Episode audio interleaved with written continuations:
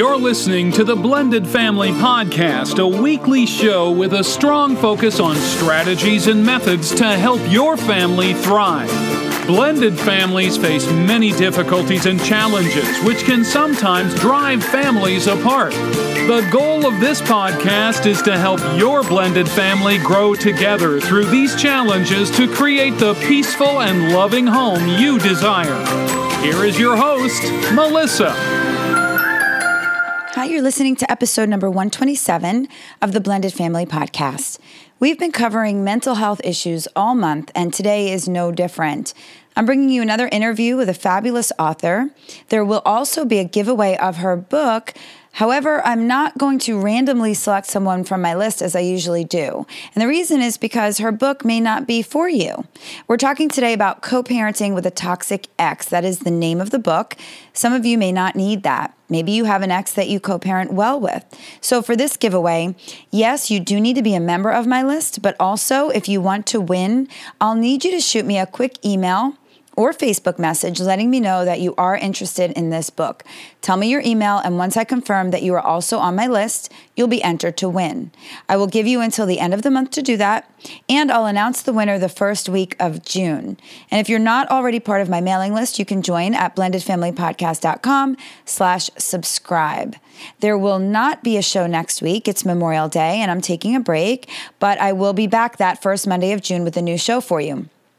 Over here at my house, things are a little bit stressful. Our son graduated this week, which was somewhat of a miracle. He started this senior year with only nine credits, and you need 24 to graduate. He was overloaded this year with night school, online school, plus his regular classes and a job. So we're super proud of what he's accomplished. Our 13 year old daughter tried out for the varsity cheer team for her school and made it, which was huge for her. We have a dance recital coming next week. You guys know how it is at the end of the year. So much going on. Our one year wedding anniversary was yesterday, and it's hard to believe it has already been that long. And I don't know why but it's been a rough year. I think it's the ages of the kids right now. There's a lot of drama going on.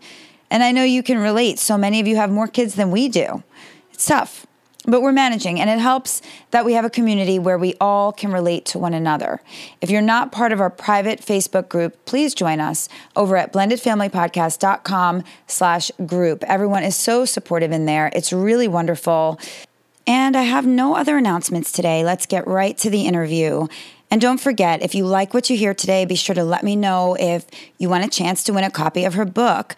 I also want to let you know that the audio quality of this interview disappointed me. You'll notice that my guest sounds great, but for some reason, my voice sounds a little off, and I wasn't able to fix it. I have no idea why it happened.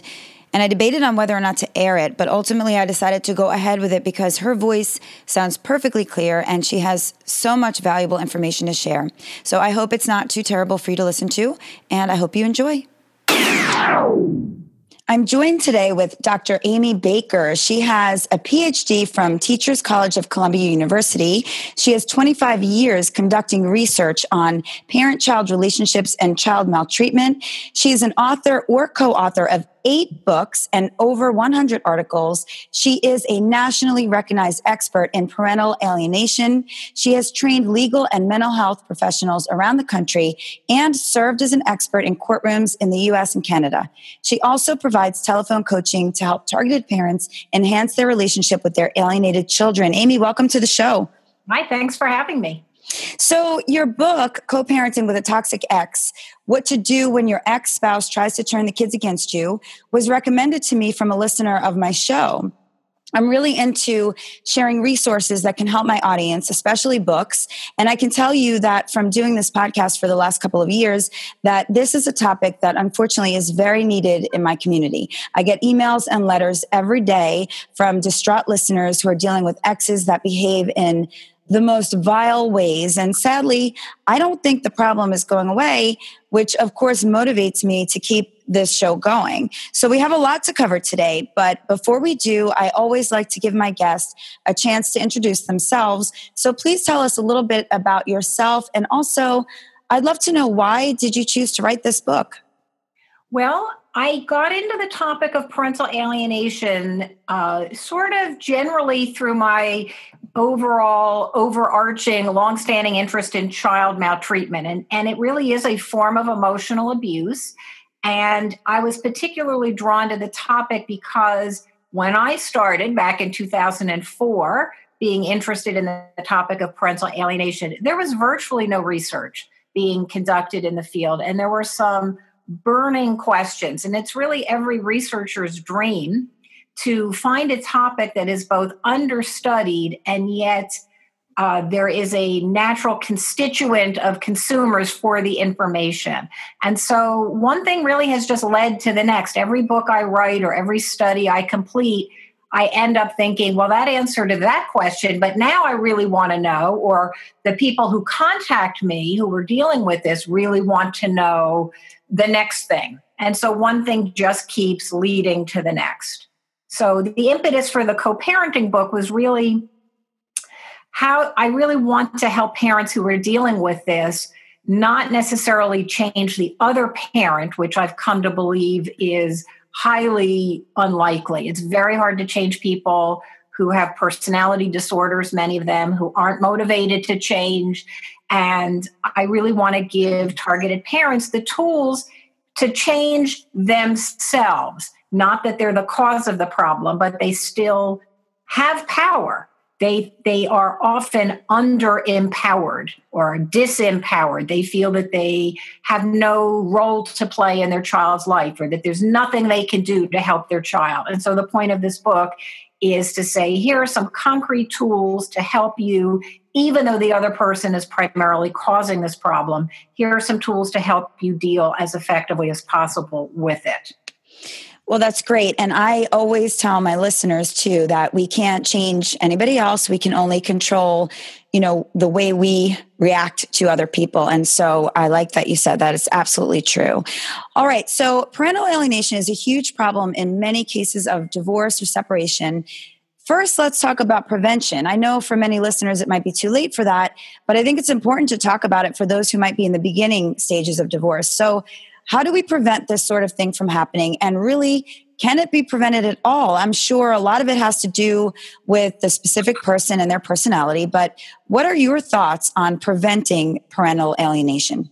Well, if we want to uh, have a time machine and we can go back and really, really, really prevent it, that my my uh, sort of glib answer is don't marry a narcissist. Don't have mm-hmm. children with somebody who is impervious to feedback who um, it can never be wrong, is incapable of experience, uh, experiencing empathy or uh, the ability to take somebody else's point of view. But short of that, assuming you made that mistake, you have a child with somebody who is not going to be able to see that you have value to your children once they've decided that you don't have value to them. The best prevention is really understanding what it is from the beginning, knowing the red flags, because too often what happens is people contact me and they say, you know, I knew my ex was referring to me by first name, or I knew that my ex was asking the kids to keep a secret from me, or I knew this, or I knew that, but I didn't know that this was all part of a larger problem called parental alienation. So the first uh, really important step if you think this might be going on is to learn about it. What are the 17 primary parental alienation strategies? What are the eight behavioral manifestations of an alienated child? So the first thing is to look at what's happening in your situation and be an informed consumer about what's happening in your family. The next step I would say is to don't discount that your kids' complaints about you are legitimate. So, one of the traps that targeted parents fall into is saying to themselves and other people, I'm a victim of alienation, therefore, I'm blameless. I don't mm. contribute at all to my kids' problems with me. Everything is the other parent's fault. And when you do that, you are depriving yourself of an opportunity to fix a problem that maybe you, in fact, caused or contributed to. The other problem with assuming that everything is the other parent's fault is you're not opening your heart and your ears and your mind to what your children have to tell you about how they feel in the relationship with you. And that attitude, the attitude that everything is the other parent's fault, actually contributes to your kids feeling disenfranchised in the relationship. It contributes to them feeling unheard and unloved. And that is a fertile ground for alienation. Mm, I've I really like that because a lot of people don't look at themselves and don't want to take responsibility for their own actions. So that's good. In the book, you talk about loyalty conflict, which I think is common for all children of divorce, although I imagine that many parents use it to their advantage. Can you explain what it is and also what measures we should take to help our children cope with those feelings? So we don't I don't actually have a precise definition of loyalty conflict. Sometimes I use that term interchangeably with alienation simply because it's a more readily accessible, less jargony term. But I mm. think that in general, kids are inclined to feel a loyalty conflict if they love two people, for example, their parents, who don't get along with each other. Not every situation of a loyalty conflict actually involves alienation because the parents could work together to help their children uh, manage the loyalty conflict. So the parents could say, you know, honey, uh, mommy and daddy love you. We both love you, and you love both of us, and you don't have to choose ever. So that would be a situation where a kid might feel a loyalty conflict, but the parents don't exploit that and let that evolve into alienation. Mm. I had a, a situation like that with my older daughter when she was she was probably about five or six, maybe seven. And she was doing the whole going back and forth to each house, saying things and making up stories. And I had to do that with her. We had to sit her down and say, you don't have to say these things so that, you know, you think you have to choose a parent or you think that you have to say this so that we'll love you more um, and and you know we we actually weren't doing anything to cause that but just like you said just children of a divorce sometimes feel that it's necessary to do that, even though the parents aren't making them feel that way. So that's a tough issue with a lot of kids. The next question. So go ahead. Well, I was going to say I'm so aware that people ask kids all the time, like, "What do you like better, chocolate or vanilla?" Or "What do you? What's your favorite, you know, subject in school?" And we do sort of orient kids to thinking about making these false choices. You don't have to choose between chocolate and vanilla. You don't have to have a favorite subject. Maybe you like them all. So I think that there's things that we do with our kids that sort of naturally signal to them that they have to choose when in fact a choice really isn't necessary. That's a great point. Well, the next question I have, and I'm sure many people wonder, is how do we know when something becomes a problem? And I ask this because so many divorces are high conflict and so many adults behave in manners that are destructive, not only to themselves, but also to their children. I think in some cases it's evident, but in other cases, we may not always be aware of an ex's toxic behavior right away. So, what are some signs we can look for to determine if our child is caught up in this loyalty conflict? Well, the I guess the bottom line is whether you as a parent feel that your child is reacting to you based on your relationship or whether they're treating you or reacting to you based on something outside of the relationship. So, you know, the perfect example would be the child who leaves you you send them to the other parent's house and you're in a good place in the relationship and then they come back angry petulant mm. rude, whatever language we want to use to describe it, distrusting, uh, suspicious, etc. You have to uh, have your antenna up that something happened and that you didn't actually do anything because you haven't even been with your child. So if you feel that your child is coming back to you not trusting your intentions, being suspicious that you don't really love them, that you aren't really available to them. I think that's that's a big warning sign that um, your relationship is in jeopardy. Okay. And so once we determine that this is in fact happening, we want to stop it. And I know that isn't always possible. Like you said, we can't do anything about them. But what's the best method to go about trying to get your ex to recognize what they're doing and behave better? Well, so there's definitely a lot you can do in your relationship with your child, which I imagine we'll get to in a bit. But in terms of dealing with the ex, I do strongly suggest that the parent, you as a parent, if you feel that your ex is undermining you, you could invite that person to spend some time alone with you and invite criticism and say you know i've never been an ex-wife before or i've never been a you know an ex-husband before. How am i doing? Do you feel that there's difficulties in our relationship? Am i doing something that's making you feel hurt and angry with me? So you could try at least once to um, hear them out, invite them to tell you what's going on. Maybe they'll say, you know, I really feel like you're undermining me, or I really feel I'm very hurt that you told the kids that I did blah blah in college. That's not their business. And they brought it up with me. And I feel, you know, they might share with you something that's telling you that you, in fact, are antagonizing that person that's resulting in the problem. So that would be, in a way, good news because then all you would need to do is change your own behavior and you could perhaps help that person modify their behavior. The worst case scenario are the exes who say, There's nothing you could say to me that would make a difference. I hate you. I don't want the kids to have a relationship with you. Uh, you're on your own. This is war. Um, we don't have anything to talk about. You know, where they're kind of hardcore committed to not even trying to resolve the conflict. But you could at least try.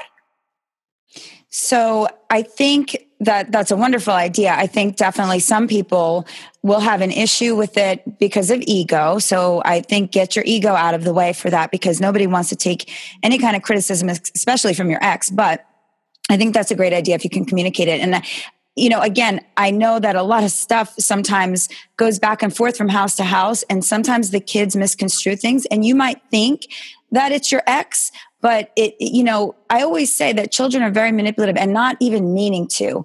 They just sometimes play those both sides. And there's been plenty of times, even in my own house, that we thought that our exes were saying something because of certain things that the kids were saying. And then when we finally did confront our exes, we found out that that wasn't true at all. So it's a great point. Open up that conversation. That way you can even see if there's any truth to it at all.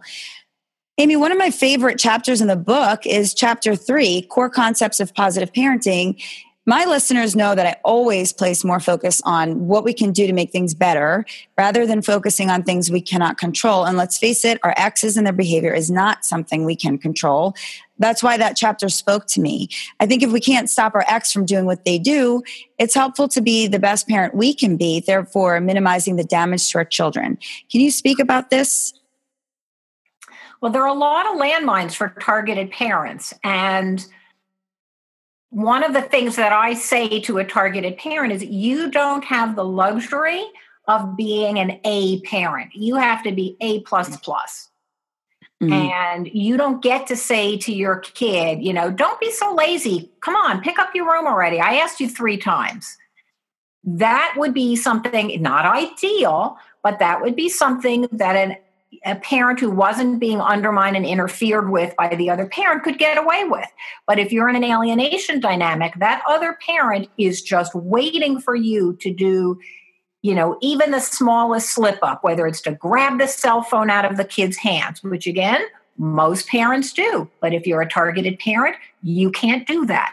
That could turn into a mommy grabbed me and twisted my wrist or scratched me, and then you have a child abuse claim on your hand. Mm. And I'm not joking. So we really need to give targeted parents very um, the, the best tools that we have for strengthening the attachment relationship between the parent and child avoiding conflict and managing conflict when it is unavoidable and to me the positive parenting uh, philosophy is absolutely the best philosophy that there is. And then I take that in the book and I apply it specifically to alienation dynamics. So some of what's in chapter three is the basic uh, positive parenting philosophy, and then I take it even further throughout the book as it would play out in specific alienation situations. Good. And what I think people will love about the book also is that you've written entire chapters dedicated to specific issues, such as when your ex is interfering with contact and communication, when your ex is erasing and replacing you, when your ex is encouraging your child to betray your trust, and when your ex is undermining your authority. We don't have time to get into each one of those, but I do want to address this one, and that is in chapter five when your ex is sending poisonous messages about you. And the reason I want to talk about this one is because I get so many emails about this very thing. I think adults have a really hard time holding back from saying things that they shouldn't. And very rarely do they think or care about the effect it has on their children. In the book, you give exercises and how to deal with this. Can you talk about that for us? Sure. Well, let me put it in the context, which is that throughout my research in the field of alienation, I've identified 17 primary parental alienation strategies. These are the, the main ways in which one parent can undermine and interfere in the other parent's relationship with the child. So when I was doing the pitch for the book to the publisher, I said, well, we should really have a chapter for each of those 17 primary parental alienation strategies, describing what it is and then talking about how a targeted parent should respond. And the publisher was like, oh no, 17 is too many. Nobody wants to read 17 chapters. Mm-hmm. Can you find a way to collapse those 17 into uh, a smaller uh, number? And so uh, my co author and I looked at the 17 and we put the ones that kind of fit together into these categories. And that's how we came up with the five. So each of those five represents a few different of the 17 primary parental alienation strategies. And the poisonous message is really the heart of alienation. Alienation is really when one parent is able to convince the child that the other parent is unsafe, unloving, and unavailable. And the parent does that through these poisonous messages, through implying or creating situations in which the child comes to believe that the other parent does not love them. So, this is a huge point that I want to underscore. Targeted parents think that their child is rejecting them.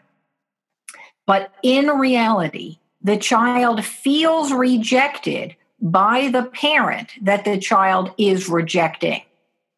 And the child feels rejected because the the alienating parent has conveyed to the child through these poisonous messages that the other parent, the targeted parent, doesn't really love them. And the reason it works is because the, what the alienating parent is able to do is to take real things that the targeted parent did whether it's show up five minutes late for soccer practice or serve them broccoli when the kid says, I hate broccoli, or punish them by taking away the cell phone, whatever it is, the alienating parent takes real things that the targeted parent does and interprets them for the child as proof that the targeted parent doesn't love them. So hmm. that's the poison message. It's a it's a poison pill that gets into the child's uh, system and it corrupts the child's experience of the targeted parent such that the child then interprets what the targeted parent is doing as proof that that targeted parent doesn't love them. So i hope that doesn't sound overly convoluted but the if you understand the psychology of it then you understand what the response is. The response is to be safe and loving and available and that is very hard because the mm-hmm. alienating parent is inciting the child to be provocative and difficult with the targeted parent in hopes that the targeted parent won't use positive parenting strategies, but will use less than ideal parenting strategies, furthering the child's belief that that parent doesn't love them.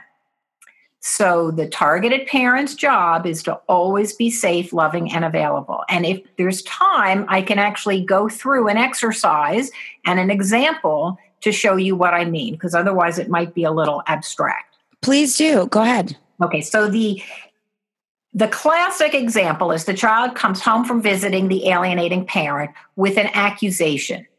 You stole my college money. Doesn't have to be that, but it's some accusation, right?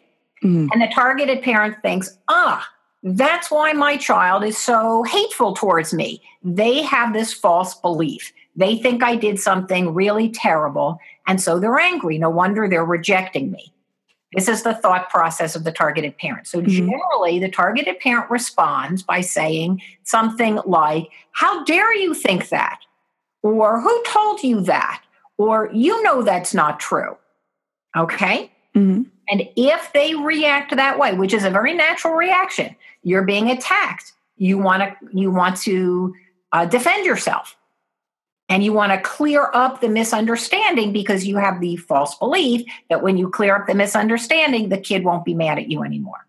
But if you do that with anger in your voice, how dare you accuse me of doing that? Or why would you think that? All I've ever done is show you how important you are to me. Why would you think I would do something so terrible?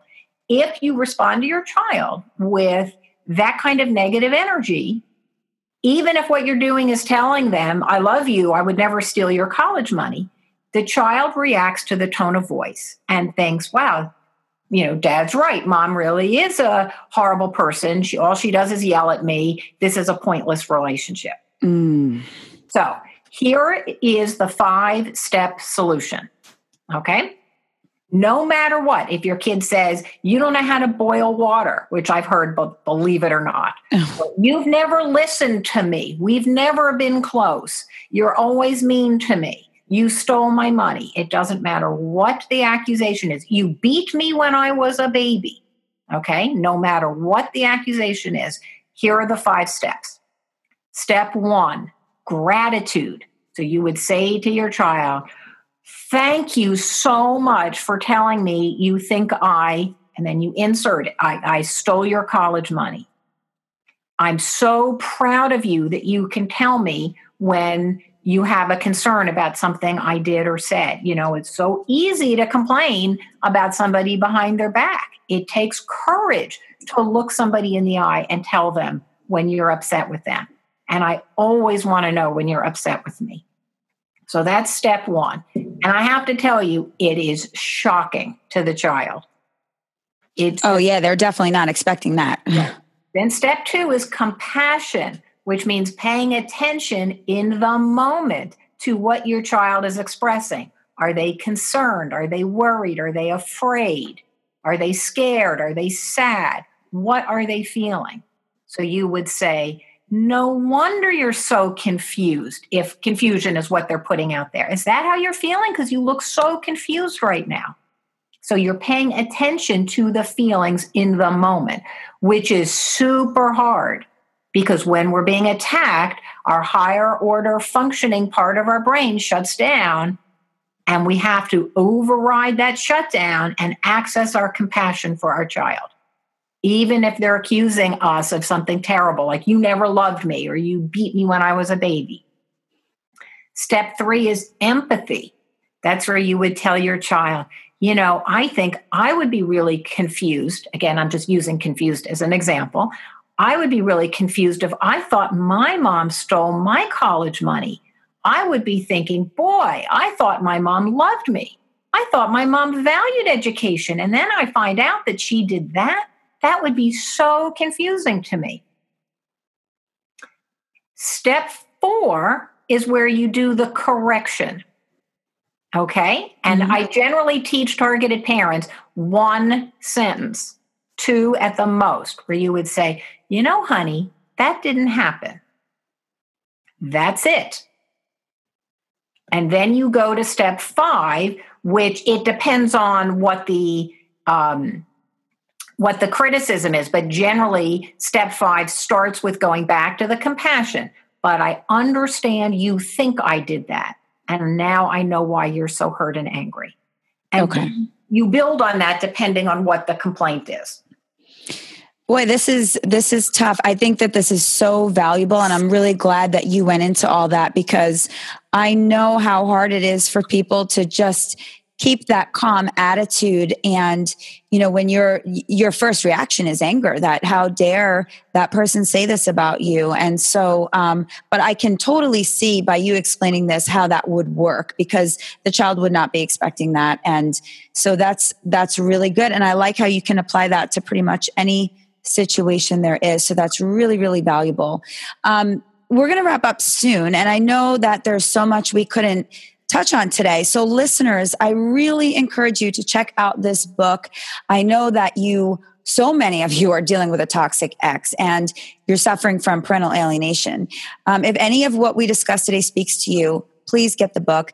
Additionally, you should know that this is not Amy's only book. She has so many. If you go to her website, which is www.amyjlbaker.com, you can view all of the work she's done. It really is incredible. All of her books, of course, relate to divorce. And even if this one doesn't speak to you, one of her other books might. Amy, before we go, can you give my listeners any last words of advice or encouragement? It is so the encouragement is that it is possible to hang in there with very alienated, very hurt, very angry kids. And what you do matters.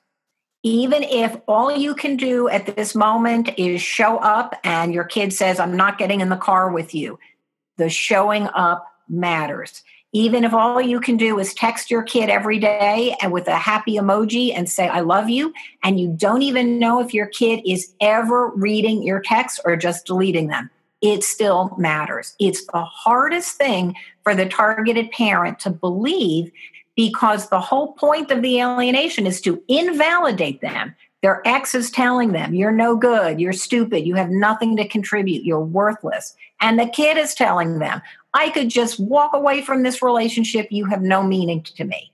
Mm-hmm. So, my main message is you have meaning to your child, even when your child cannot consciously uh, access that meaning for themselves.